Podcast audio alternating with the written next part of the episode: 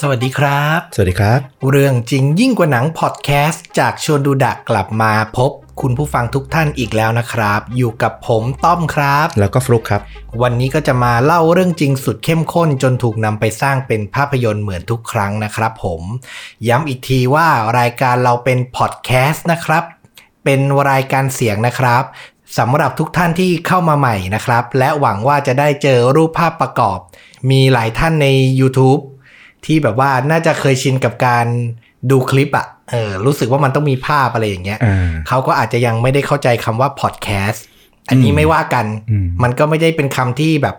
แมสขนาดนั้นในความรู้สึกเรานะ ใช่ ก็ลองไปเซิร์ชทำความเข้าใจกันดูว่ามันคืออะไรนะครับ ส่วนแฟนประจำท่านอื่น ๆ ที่ทราบอยู่แล้วก็วันนี้มาฟังเรื่องราวจริงสุดเข้มข้นด้วยกัน วันนี้มาจากทางฝั่งของต้อมนะครับ หลังจากเห็นฟลุกเล่าเรื่องราวโรแมนติกมาหลายครั้ง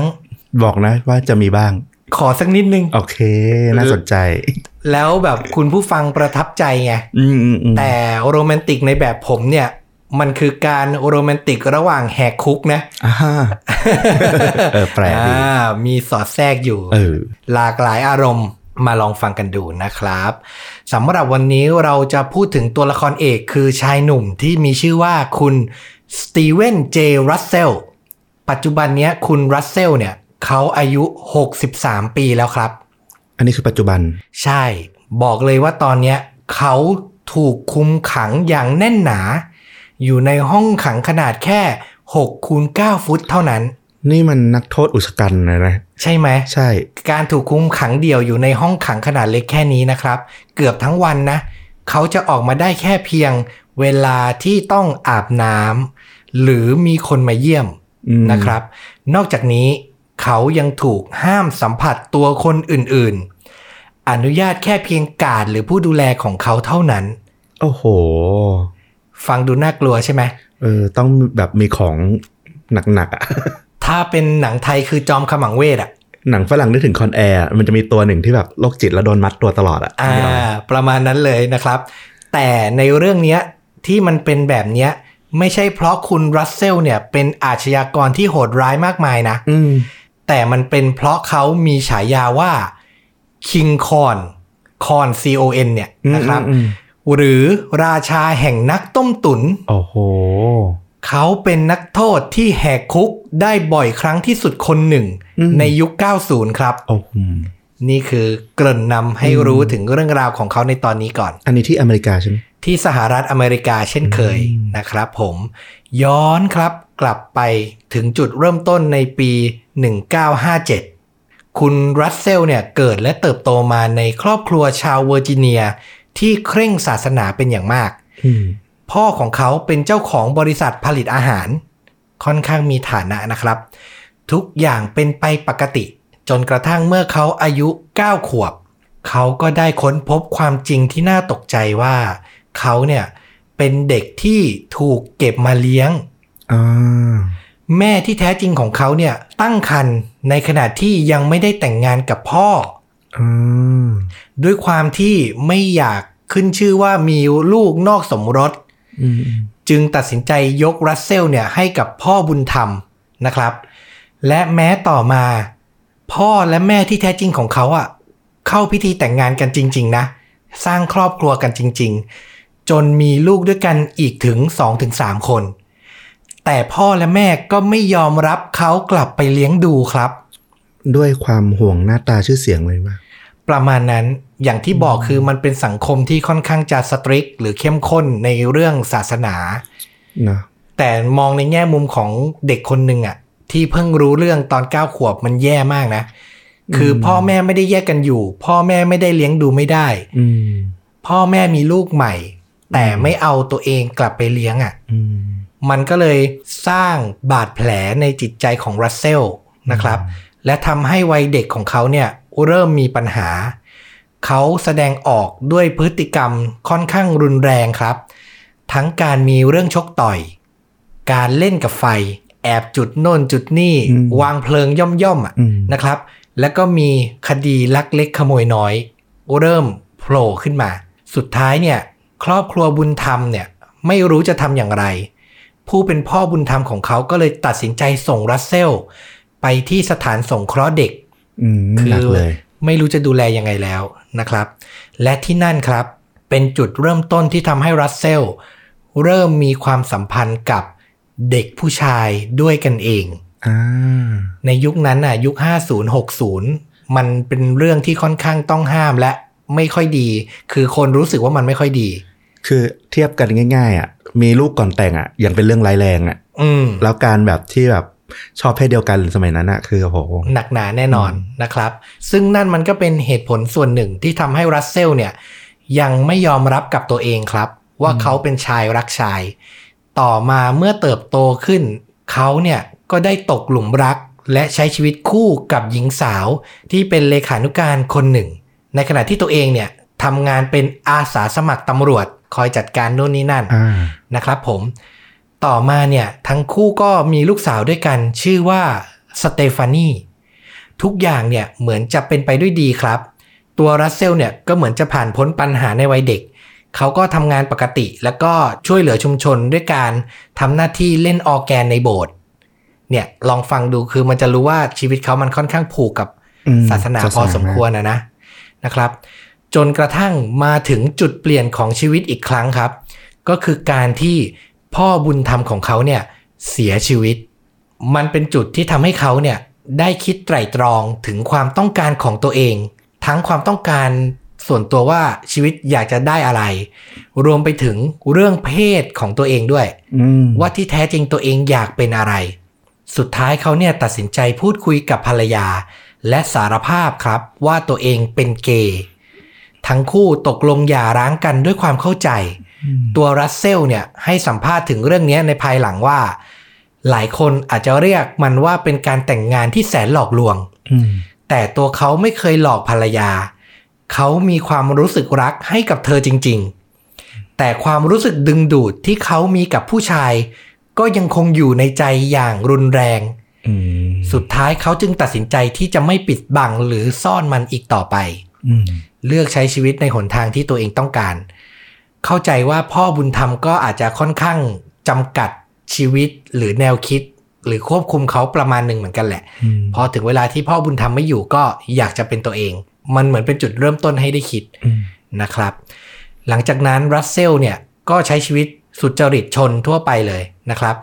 เขาทำงานเป็นผู้จัดการฝ่ายขายในบริษัทผลิตอาหารแห่งหนึ่ง แต่ต่อมาเนี่ยเมื่อหัวหน้าของเขารู้ว่ารัสเซลเป็นเกย์ อืม สิ่งที่เกิดขึ้นคือเขาถูกไล่ออกทันที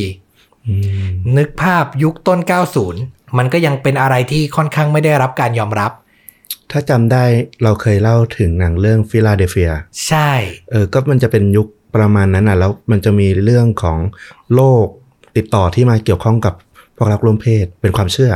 HIV อืม อะไรประมาณเนี้ยก็เป็นความเข้าใจที่คลาดเคลื่อนแหละ อืม ตอนนี้ก็ดีขึ้นเยอะแล้ว แต่ในยุคนั้นนะนะ มันก็ค่อนข้างหนักหนานะครับ ซึ่งเหตุการณ์การโดนไล่ออกในครั้งเนี้ยรัสเซลให้สัมภาษณ์ว่ามันเป็นเหตุการณ์ที่ทำให้เขาสูญเสียการควบคุมในชีวิต ไม่รู้จะเดินไปทางไหน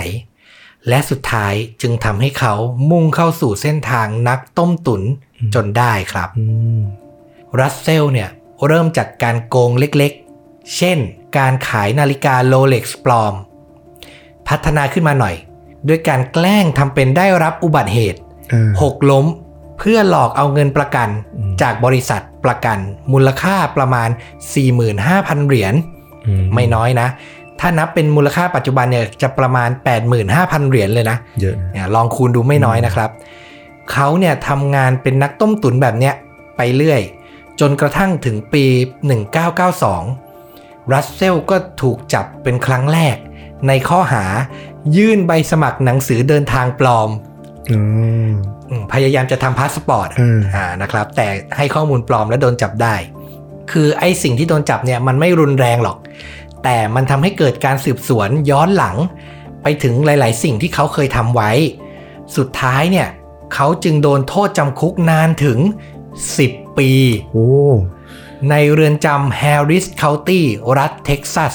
ถ้าคิดว่าเป็นแบบการโดนจับครั้งแรกความผิดครั้งแรกนี่คือแบบโทษหนักมากเลยนะ หนักมาก เออ มันคือสะสมอ ใช่ ย่างที่บอก อืม ย้อนหลังหลาย ๆ เหตุการณ์ ซึ่งปัญหาใหญ่ที่กวนจิตใจของรัสเซลในตอนนั้นก็คือเขาเนี่ย กำลังมีความสัมพันธ์อยู่กับชายหนุ่มที่มีชื่อว่าเจมส์เคมเปิล อืม ตัวเคมเปิลเนี่ยเพิ่งตรวจพบว่าตัวเองติดเชื้อ HIV อืม อืม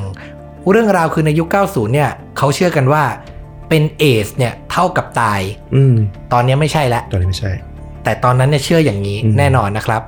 ในตอนนั้นรัสเซลคิดอยู่ในใจว่ามันไม่ยุติธรรมเลยกับโทษที่เขาได้รับ เท็กซัสเนี่ยขอให้ผมติดคุก 10 ปี จากการโกงประกัน 6 เดือนจากการปลอมใบสมัครหนังสือเดินทาง อืม ส่วนรัฐเวอร์จิเนียเนี่ยต้องการให้เขาติดคุกอีก 6 เดือนสำหรับคดีลักเล็กขโมยน้อย กว่าเขาจะได้ออกไปเนี่ยเคมเปิลก็คงจะตายซะก่อน อืม และนั่นคือจุดเริ่มต้นที่ทำให้เขาคิดแหกคุก อืม ขึ้นมานะครับผม เพื่อความรัก ใช่ รัสเซลเนี่ยเริ่มสังเกตรูปแบบการเปลี่ยนเวรของผู้คุมครับ ว่ามีกิจกรรมทำอย่างไร จากนั้นแอบหยิบกางเกงสเวตเตอร์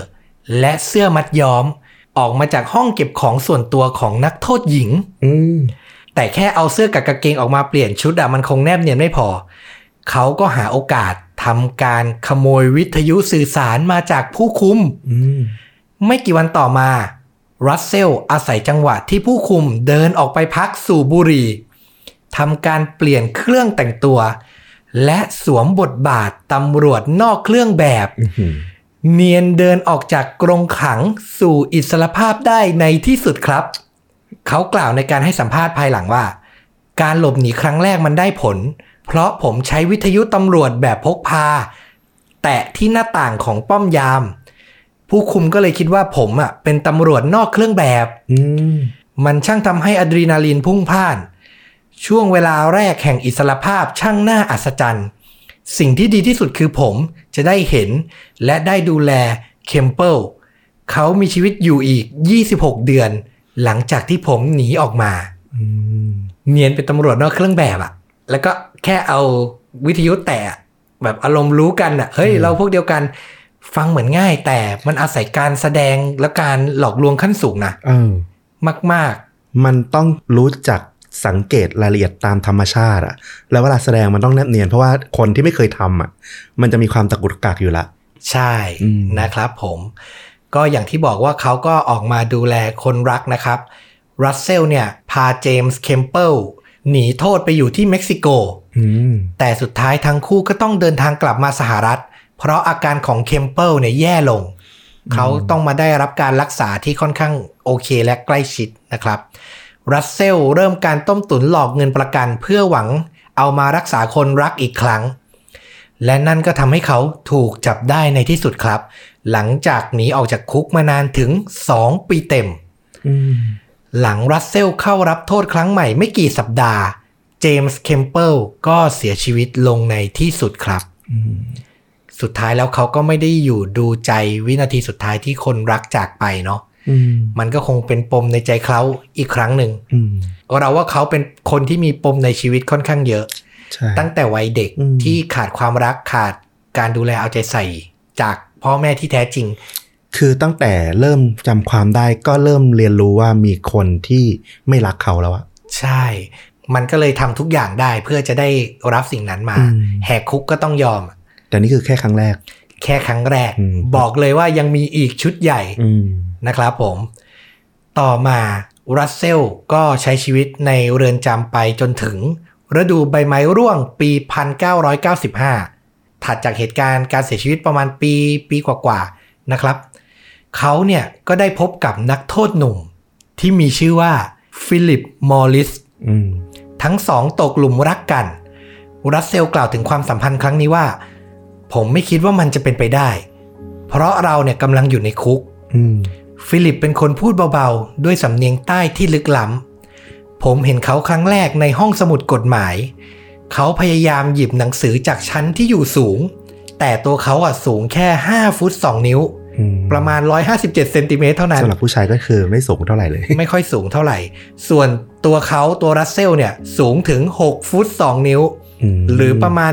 187เซนติเมตร อืม ห่างกันเยอะมาก รัสเซลแล้วก็เลยเดินเข้าไป และพูดกับฟิลิปว่า เดี๋ยวก่อน เดี๋ยวฉันจัดการให้เอง อืม และจากนั้นความรักก็เริ่มต้นขึ้นครับ เห็นเป็นฉากหนังรักเลยอ่ะ ใช่ไหม เออ โรแมนติกมาก อืม ผิดอย่างเดียวที่มันอยู่หลังกรงขัง เออ นะครับผม ในช่วงปลายปี 1995 ทั้งคู่ต่างได้รับการปล่อยตัวโดยติดทันบนเอาไว้ อืม คือออกมาได้ แต่ต้องรายงานตัวเป็นระยะระยะ แสดงว่าเป็นนักโทษชั้นดี เป็นนักโทษชั้นดีและเราว่าโทษมันก็ไม่ได้เกี่ยวข้องกับการทำร้ายชีวิต อืม อะไรอย่างเงี้ย ก็เลยน่าจะได้รับอนุญาตนะครับ ลัสเซลเนี่ยออกมาก็ยังไม่เข็ด ยังคงทำการต้มตุ๋นบริษัทประกันเพื่อหาเงินมาใช้ นอกจากนี้เขายังคิดการใหญ่กว่านั้นครับ ด้วยการสมัครงานในตำแหน่ง CFO นี่มันตำแหน่งใหญ่มากนะ Chief Financial Officer เออ ดูแลด้านการเงินเลย ของบริษัทยาขนาดใหญ่ยักษ์ โดยเรซูเม่ที่เขาใช้สมัครเนี่ยอ้างอิงประสบการณ์ปลอมมากมาย อ้างอิงบุคคลที่มีตำแหน่งใหญ่โตมากมาย และเขาก็ทำการสวมรอยเป็นบุคคลเหล่านั้น ปลอมแปลงเสียงและสำเนียงการพูดเพื่ออวยตัวเองอะ อืม ว่าเฮ้ยคุณรัสเซลเนี่ยเขาทำงานดีมากเลยนะ อืม เหมาะสมรับเขาเถอะ อืม คือทุกอย่างจัดการขึ้นเองหมด ที่น่าตกใจคือทางบริษัทยาเชื่อครับ แล้วก็รับเขาเข้าทำงานในตำแหน่ง CFO อื้อหือ ซึ่งแม้ตัวเขาเนี่ยจะไม่เคยมีประสบการณ์ทำงานแบบนี้มาก่อน แต่ก็อาศัยความลื่นไหลและความแนบเนียนในตัวที่มีอยู่เนี่ย หลอกทำงานไปได้เรื่อยๆ เหล่าผู้บริหารถึงกับให้สัมภาษณ์ในภายหลังนะ หลังจากจับได้ทั้งหมดแล้วเนี่ยว่า ตัวรัสเซลเนี่ยทำงานดีกว่า CFO คนเก่าๆ เสียอีก อื้อหือ คือเนียนจริงๆอ่ะ อืม นะครับ แต่สุดท้ายรัสเซลก็โดนจับได้ เพราะว่าเขาเนี่ยพยายามยักยอกเงินมากกว่า 8 0 0แสนเหรียญ อื้อหือ หรือประมาณ 1.4 ล้านเหรียญในปัจจุบัน มีหลายคนสงสัยว่าทำไมเขาอ่ะไม่ตีเนียนทำงานไปเรื่อยๆอ่ะ นั่นน่ะสิ มันก็ดีอยู่แล้ว เงินเดือนก็น่าจะสูงใช่ไหมรัสเซลเนี่ยบอกว่าที่เขาเข้ามาในบริษัทเนี้ย ส่วนหนึ่งเพราะเขาหวังจะแก้แค้น เพราะบริษัทยาเหล่าเนี้ยเห็นแก่ตัว อืม เน้นทำแต่กำไรเป็นหลัก เหล่าผู้บริหารมีแต่จะตัดยาที่จำเป็นทิ้งออกจากประกัน ออกจากการดูแลคนไข้ทั่วไปอะไรอย่างเงี้ย ซึ่งมันเป็นส่วนหนึ่งที่เขาเชื่อว่าทำให้เจมส์เคมเปิลคนรักเก่าของเขาอะได้รับการดูแลที่ไม่ดีเท่าที่ควร อืม มันคือความแค้นส่วนหนึ่งในใจ แล้วก็ทำให้เขาอยากจะต้มตุ๋นบริษัทยา แต่เขาก็ไปสุดจริงนะ ไปสุดมาก อืม ๆ ซึ่งอันนี้เราก็ไม่รู้ดีเทลนะว่ามันดีไม่ดีอะไรยังไงนะ อันนี้ก็คือเป็นสิ่งที่เขาให้สัมภาษณ์ไว้นะครับผม และจากการโดนจับครั้งเนี้ย มันสร้างความขุ่นเคืองให้กับรัฐเท็กซัส และเหล่าผู้รักษากฎหมายเป็นอย่างมาก มันเหมือนถูกฉีกหน้า อืม แหกคุกหลายครั้งหลายคราเหลือเกิน แล้วก็ยังทำผิดซ้ำๆซากๆ ผู้พิพากษาเนี่ยจึงตัดสินใจวางเงินประกันไว้สูงถึง 9 0 0แสนเหรียญ อืม ไม่มีใครสามารถจ่ายได้แน่นอนกับยอดเงินนี้ถ้าไม่รวยจริงนะครับ รัสเซลก็เช่นกัน เขาไม่มีทางหามาได้แน่ๆ สิ่งที่เขาตัดสินใจทำคือ ในระหว่างการคุมตัวที่เขามีโอกาสได้ใช้โทรศัพท์เนี่ย เขาทำการเรียนเสียงเป็นผู้พิพากษา และโทรไปแจ้งให้เสมียนที่ประจำอยู่ที่คุกทราบว่า ผู้พิพากษาเนี่ยต้องการลดเงินประกันจาก 9 0 0แสนเหรียญเหลือเพียง 45,000 เหรียญเท่านั้น อืม เช้าวันต่อมารัสเซลก็ได้วางเช็คเงินประกัน และเดินลอยนวลออกจากคุกได้แบบหน้าตาเฉยเลยครับ เนียนมาก อืม ๆ เก่งจริง แต่หัวไวมากนะ ๆ หัวไวจริง ๆ นะครับ ในเรื่องไม่ค่อยดีเท่าไหร่ อืม แต่ผ่านไปไม่กี่วัน เจ้าหน้าที่ก็พบว่าเช็คที่รัสเซลวางมามันเด้ง แน่นอนอยู่แล้วนะครับ เขาก็ถูกตามจับกลุ่มได้อีกครั้ง เพราะการค้นหาตัวเขาเนี่ยมันเป็นไปได้ง่ายมาก เพราะเขาอ่ะก็หนีไปกบดานอยู่กับฟิลิปมอริสคนรักของเขานั่นเอง อืม ผมทำสิ่งเหล่านี้ เพราะผมอยากอยู่กับฟิลิป ผมควบคุมตัวเองไม่ได้ นี่คือสิ่งที่รัสเซลกล่าว อืม นะครับ ครั้งนี้เขาโดนตัดสินจำคุกนานถึง 45 ปี หนักขึ้นหนักขึ้น อย่างว่านะหนีได้ทุกครั้งมันก็ยิ่งหนักขึ้นหนักขึ้น ชีวิตในคุกตอนนี้เป็นไปอย่างไม่มีความสุข เพราะรัสเซลเนี่ยคิดถึงฟิลิปอยู่ตลอดเวลา เขามองหาแผนการหนีออกจากเรือนจำอยู่เรื่อยๆ จนโอกาสก็มาถึงอีกครั้งในที่สุดครับ เมื่อเขาได้รับปากกาเคมีสีเขียวจากผู้คุมมา 2-3 โหล อืม น่าจะเอามาใช้กิจกรรมเขียนโน่นเขียนนี่เขียนนั่นนะครับผมรัสเซลเนี่ยเทหมึกสีเขียวจากปากกาเนี่ยลงซิงค์และย้อมชุดนักโทษ จนเป็นสีเขียว โอ้โห เหมือนชุดของแพทย์ อืม เวลาจะผ่าตัดอะจากนั้นเขาอาศัยจังหวะ ที่เจ้าหน้าที่กำลังยุ่งอยู่กับการรับโทรศัพท์ เดินผ่านประตูเรือนจำและได้รับการกดปุ่ม เปิดประตูให้ออกไปอย่างง่ายดายโดยไม่มีการถามคำถามใด ๆ นึกภาพเจ้าหน้าที่กำลังคุยแบบวุ่น อืม ยุ่งยุ่งๆอยู่ หันมาปุ๊บอ้าวคุณหมอนี่ เปิดให้ผ่านออกไปเลย อืม เนียนมากนะครับ ลัสเซลกล่าวถึงเคล็ดลับการปลอมตัวแหกคุกว่า มันอยู่ที่การทำตัวให้เป็นธรรมชาติ อืม คุณต้องไม่แสดงความตื่นเต้นออกมา แม้อะดรีนาลีนจะสูบฉีดมากเพียงใดก็ตาม คุณต้องทำเหมือนรู้สึกสบายใจที่จะอยู่ตรงนั้น หลังออกมาจากคุกด้วยชุดแพทย์ในวันนั้นเนี่ย ผมเดินห่างออกมา 100 หลา แล้วทำการหมุนตัวกลางปีกเป็นนกโผบินด้วยความดีใจ ผสมไปด้วยความหยิ่งพยอง อืม อันนี้คือสิ่งที่เขาให้สัมภาษณ์นะ มันเหมือนแบบสำเร็จอีกแล้วอะ่ะ อืม ประมาณนั้นนะครับ จากนั้นรัสเซลแสดงตัวเป็นแพทย์ที่รถประสบอุบัติเหตุ และขอติดรถของคนที่ผ่านมาผ่านไปเนี่ยเข้าไปในเมือง กว่าตำรวจจะเริ่มออกค้นหา ผมก็นั่งจิบไวน์ด้วยความสบายใจอยู่ในเมืองฮูสตันแล้ว อืม รัสเซลกล่าวอ่ะนะครับผม แต่ก็คงเดากันไม่ยากอ่ะ อืม ชีวิตนอกคุกครั้งใหม่มันก็อยู่ได้ไม่นานอีกแล้ว เพราะลัสเซลก็ยังคงกลับไปหาฟิลิปมอริสเหมือนเดิม อืม นะครับผม และตอนนี้ต้องบอกว่ามอริสเนี่ยถูกตำรวจเนี่ยจับตามองอย่างเข้มงวดอยู่แล้วด้วย แม้ทั้งคู่เนี่ยพยายามหนีไปอยู่เมืองอื่นอย่างมิสซิสซิปปี อืม แต่สุดท้ายก็โดนตามจับกลับมาได้ในที่สุด อืม ถึงตอนเนี้ยหลังจากแหกคุกมาประมาณ 3 ครั้งละวีรกรรมของรัสเซลเนี่ยได้รับความสนใจจากสื่อมวลชนเป็นอย่างมาก เหมือนเป็นคนมีชื่อเสียงไปเลยอะ่ะบางสื่อก็นำเสนอเขาในแง่ของแบบอัจฉริยะอะที่แหกคุกออกมาได้ มันยิ่งทำให้เจ้าหน้าที่เนี่ยจับตามองเขาอย่างเข้มงวดรัสเซลใช้ชีวิตในคุก แบบซึมเศร้าลงอย่างเห็นได้ชัด อืม เมื่อถูกถามถึงสาเหตุที่เขาไม่ได้ร่าเริงตามปกติอีกต่อไป รัสเซลก็แจ้งกับเจ้าหน้าที่ว่าเขาตรวจพบเชื้อ HIV และมีแนวโน้มว่าจะมีชีวิตอยู่ได้อีกไม่นานครับ อืม ในครั้งนี้เหตุการณ์มันเปลี่ยน ดราม่าเลย 10 เดือนต่อมา เจ้าหน้าที่เรือนจำเฝ้าดูรัสเซลที่ผายผอมลง ผิวหนังแทบจะติดกระดูกแล้ว ความตายเนี่ยดูเหมือนใกล้เข้ามาเรื่อยๆ เขาถูกส่งไปที่บ้านพักคนชาราในเรือนจำครับ ในขณะนั้นเจ้าหน้าที่เนี่ยได้รับโทรศัพท์จากแพทย์ว่ารัสเซลเนี่ยถูกรับเลือกให้เข้ารับการทดลองยา อืม และจำเป็นต้องเข้ารับการรักษาโดยทันที ซึ่งนั่นก็ทำให้รัสเซลได้รับทันบนทางการแพทย์ และเดินออกมาจากเรือนจ อืม ำสองสามสัปดาห์ต่อมา เรือนจำก็ได้รับแจ้งจากแพทย์คนเดียวกันว่ารัสเซลเสียชีวิตแล้วครับ อืมแต่ต้อมบอกว่าตอนนี้เขาอายุหกสิบไม่ใช่เหรอ แต่แน่นอนว่ารัสเซลไม่มีเชื้อ HIV อยู่ ก็นั่นน่ะสิ ใครฟังมาตั้งแต่ต้นนะ เออ จับไต่ได้นะครับผม เหตุก็คือ ตัวเขาเนี่ยเฝ้าดูคู่นอนเก่าอย่างเจมส์เคมเปิลเนี่ย เสียชีวิตด้วยโรคเอส อืม และรู้ดีถึงอาการ อ่ เขาทำทุกอย่างเท่าที่ทำได้เพื่อเรียนแบบ โอ้โห ทั้งการไม่กินมากเป็นเวลาหลายเดือน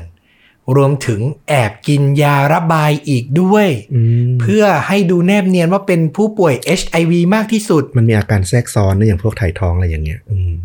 โหดไหม เออ ตอนเนี้ยหลาย ๆ คนน่าจะสงสัยว่า แล้วหมอในเรือนจำอ่ะ ไม่เคยตรวจ HIV จากรัสเซลเลยเหรอ นั่นน่ะสิ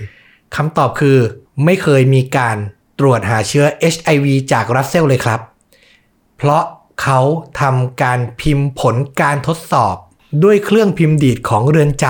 ำและแอบเอาไปวางไว้ในกล่องจดหมาย ซึ่งจะถูกส่งต่อให้เจ้าหน้าที่ อืม แค่นั้นเองครับ เรื่องราวก็เป็นที่สรุปว่าเขาป่วย อืม ถูกปล่อยออกมาและเสียชีวิตแล้ว จริง ๆ เขามองหาช่องโหว่ในระบบเก่งมากเลยนะ ไม่ธรรมดามาก ๆ มีหลาย ๆ บทความบอกว่าเขาอาจจะมี IQ มากถึง 163 อืม ซึ่งก็เป็นเกณฑ์อัจฉริยะแล้วอะ อืม นะครับผมอันแต่อันนี้ไม่ยืนยันนะ อืม แต่เคยอ่านเจอนะครับ ตัวรัสเซลกล่าวถึงการหลบหนีครั้งเนี้ยว่ามันเป็นครั้งที่ยากที่สุด ผมต้องฝึกฝนตัวเองให้สมบูรณ์ทำทุกอย่างที่จำเป็นต้องทำผมไม่คิดว่าตัวเองฉลาดกว่าตำรวจ อืม แต่ที่ทำแบบนี้ได้ เพราะพวกตำรวจคิดว่าใครก็ตามที่เป็นอาชญากรนั้น เป็นคนโง่ อืม และพวกเขาก็พอใจที่มันเป็นแบบนั้น ผมคิดว่าใครๆก็สามารถหนีจากที่ใดก็ได้ อืม นี่คือความคิดของเขาเลยนะ เออแต่มันก็ทำให้เขามั่นใจและทำให้ทุกอย่างเป็นธรรมชาติด้วยไง สุด อืม ๆนะครับผม โชคร้ายสำหรับรัสเซลเมื่อต่อมาเขาพยายามของเงินกู้ 75,000 ดอลลาร์ จากธนาคารในดัลลัสนะครับ แล้วธนาคารเริ่มสงสัยในตัวเขา และตัดสินใจให้เจ้าหน้าที่ทำการตรวจสอบเรื่องนี้ อืม จากนั้นไม่นานความจริงก็เปิดเผยว่า ชายที่ทุกคนคิดว่าตายไปแล้ว มาปรากฏตัวอยู่ตรงนี้ อืม เขาจึงถูกจับกลุ่มทันที เกรดในเหตุการณ์นี้คือ จริง ๆ เขาเกือบจะทำตัวแนบเนียนและหลบหนีจากเจ้าหน้าที่ที่ดัลลัสไปได้แล้ว แต่พอดีว่าเจ้าหน้าที่ในดัลลัสเนี่ย ได้รับการย้ำจากเจ้าหน้าที่ในเท็กซัสที่ตามจับรัสเซลอยู่ว่า ถ้าเจอคนรูปลักษณ์ประมาณเนี้ย ต่อให้เขาเดินเข้ามา แล้วบอกว่าตัวเองคือบิลคลินตัน อืม แล้วคุณอยากจะเชื่อด้วยนะ คุณก็ห้ามเชื่อเด็ดขาด นี่คือสิ่งที่เจ้าหน้าที่บอกกัน โหดจริงอะ โหดจริง ๆ ขนาดจะพูดว่าตัวเองเป็นประธานาธิบดียังน่าเชื่อเลยอะ อืม นะครับผม ในที่สุดเนี่ยหลังเข้าสู่การไต่สวนเนี่ยศาลเนี่ยก็ตัดสินแบบขั้นสุดแล้วล่ะ เพราะมันหลายครั้งแล้ว ลงโทษจำคุก 144 ปี โอ้โห 45 ปีสำหรับคดีต่างๆ ที่ทำมา และ 99 ปีสำหรับการหลบหนีออกจากคุกครับ อืม ปิดตำนานสตีเวนเจรัสเซลก็อยู่ในคุกจากวันนั้นมาจนถึงปัจจุบัน อืม แม้จะถูกปิดตาย 22-23 ชั่วโมงต่อวันเป็นเวลาหลายปีแล้ว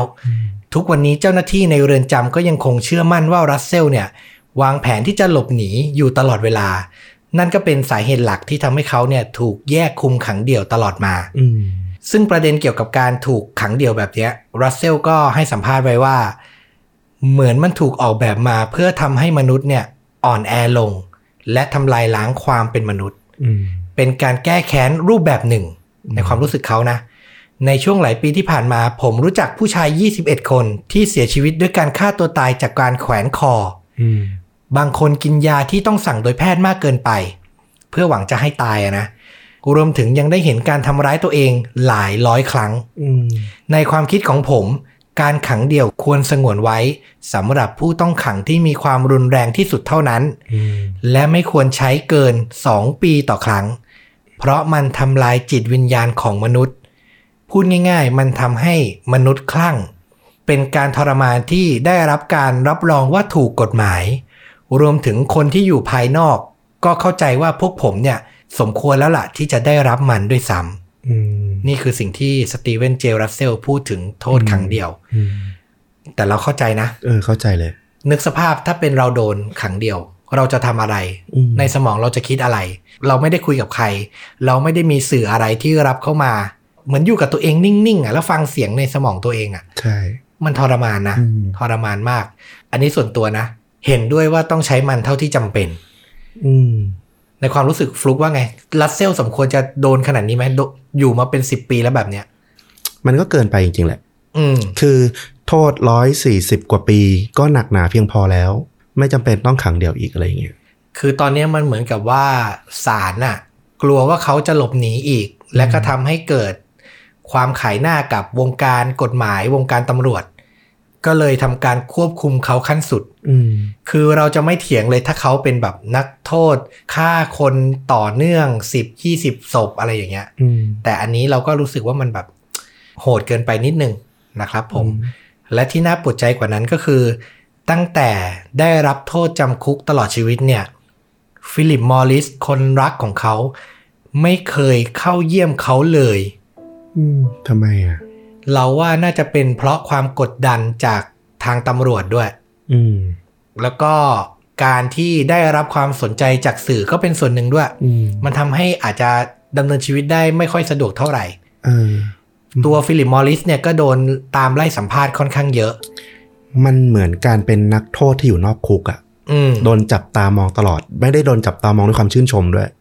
จับตามองด้วยความสงสัย ด้วยความรู้สึกว่าไม่ดีอะ ใช่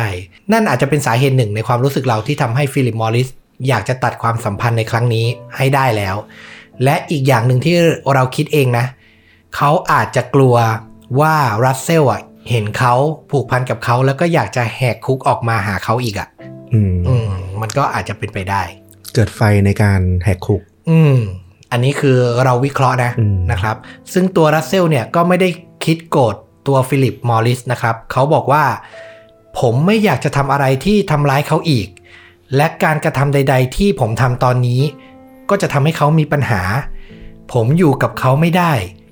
ไม่มีทางที่พวกเขาหมายถึงเจ้าหน้าที่รัฐนะนะ จะปล่อยให้มันเกิดขึ้น อืม รัสเซลยืนยันในปัจจุบันเนี้ยในวัย 63 เนี่ยว่าเขาไม่มีความคิดที่จะหนีออกจากคุกอีกต่อไปแล้ว เขาอ้างว่ามันมีความรักจากอีกคนหนึ่ง กระตุ้นให้เขาเลิกคิด ก็คือความรักจากสเตฟานีลูกสาวของเขานั่นเองครับ อ๋อลืมไปแล้วเนี่ย มาตั้งแต่ต้นเรื่องแล้วหายไปเลย ใช่ใช่ ลูกสาวที่เกิดจากคนรัก อืม ผู้หญิงคนเดียวของเขานะครับ รัสเซลเล่าว่าสเตฟานีเดินทางจากชายฝั่งตะวันออกปีละหลายครั้ง เพื่อที่จะมาใช้เวลากับพ่อ เธอสมควรได้รับเครดิตทั้งหมดสำหรับการเปลี่ยนแปลงพฤติกรรมของผม อืม เป็นเพราะเธอที่ทำให้ผมหยุดพยายามหนี เธอช่วยให้ผมเห็นว่าการกระทำของผมไม่ใช่แค่ทำร้ายตัวเอง แต่มันส่งผลทำร้ายเธอเช่นกัน อืม การหลบหนีทั้งหมดของผม เป็นความเห็นแก่ตัวโดยไม่คิด เพื่อคนที่ผมรัก ผมจึงจำเป็นต้องหยุด อืมซึ้งเลย เปลี่ยนไปได้ด้วยความรักอีกรูปแบบหนึ่งก็คือความรักจากลูกสาว อืม นั่นเอง เนื่องจากอาชญากรรมทั้งหมดของผมเนี่ย มันไม่มีความรุนแรง ผมจึงหวังว่าสักวันจะได้ออกไปจากที่นี่อย่างถูกต้องตามกฎหมาย ด้วยวิธีการรอลงอาญาหรือติดทันบน อืม นั่นเองนะครับ นั่นเป็นตัวเลือกที่ดีที่สุดของผม ดีกว่าการพยายามหนีอีกครั้ง อืม ก็จบสิ้นลงกับสุดยอดนักต้มตุ๋นระดับราชาคิงคอนสตีเวนเจรัสเซลนะครับ อืมสุดยอดเลย ในจิตใจของเขามันคงร้อนรุ่มไปด้วยความรักอะ่ะ อืม ในทุกสิ่งที่เขาทำไปมันคือการไขว่คว้าหาความรักที่เขาไม่เคยได้มาตั้งแต่เด็ก อืม ในความรู้สึกเรานะเออ แต่ตอนหลังเขาคิดได้จริงๆนะ เพราะว่าการแหกคุกแต่ละครั้งก็คือมันเป็นการทำเพื่อความต้องการของเขาเองจริง อืม ๆมันทำให้คนอื่น คนที่เขารักอะเดือดร้อนด้วย แต่สุดท้ายเนี่ยเขาก็พบแล้วว่าเออ การที่เขาจะอยู่ให้ครบโทษหรือว่ายอมรับโทษตามกฎหมายเนี่ย นั่นแหละคือวิธีที่ดีที่สุดทั้งตัวเขาและคนที่เขารัก สำหรับภาพยนตร์ฟลุกเคยดูไหม รู้จักแต่ไม่เคยดู เป็นภาพยนตร์ในปี 2009 ชื่อเรื่องน่ารักมากครับ อืม ชื่อว่า I Love You Philip Morris หน้าจิมแคร์รีลอยมาเลย ใช่นะครับนำแสดงโดยดาวตลกซุปตาเลยจิมแคร์รีของเรานั่นเอง อืม รับบทเป็นสตีเวนเจรัสเซล อืม ส่วนตัวฟิลิปมอริสเนี่ย ก็แสดงโดยอีกหนึ่ง นักแสดงมากความสามารถอย่างยวนแมกเกรเกอร์ อืม ก็เป็นอัตราชีวประวัติโดยตรงเลย อืม ซึ่งดูตัวอย่างแล้วมันก็จะด้วยความเป็นจิมแคร์รีอ่ะมันก็จะเป็นดราม่าแล้วก็ผสมคอมเมดี้นิด ๆ แต่จริง ๆ เรื่องราวชีวิตจริงของเขามันก็ค่อนข้างแฟนตาซีอยู่แล้วอะนะ แล้วก็เป็นภาพยนตร์ที่ได้รับความชื่นชมจากทั้งนักวิจารณ์และเหล่าผู้ชมนะ อืม เปิดตัวในเทศกาลหนัง Sundance ในอเมริกานะครับ ตั้งแต่ต้นปี 2009 แล้วก็ได้รับกระแสค่อนข้างดี นะครับก็อยากให้ลองหาชมกัน เนี่ยขนาดเล่าเรื่องเนี่ยชีวิตยังแฟนตาซีขนาดเนี้ยในภาพยนตร์เนี่ยสนุกแน่นอน แน่นอน นะครับผม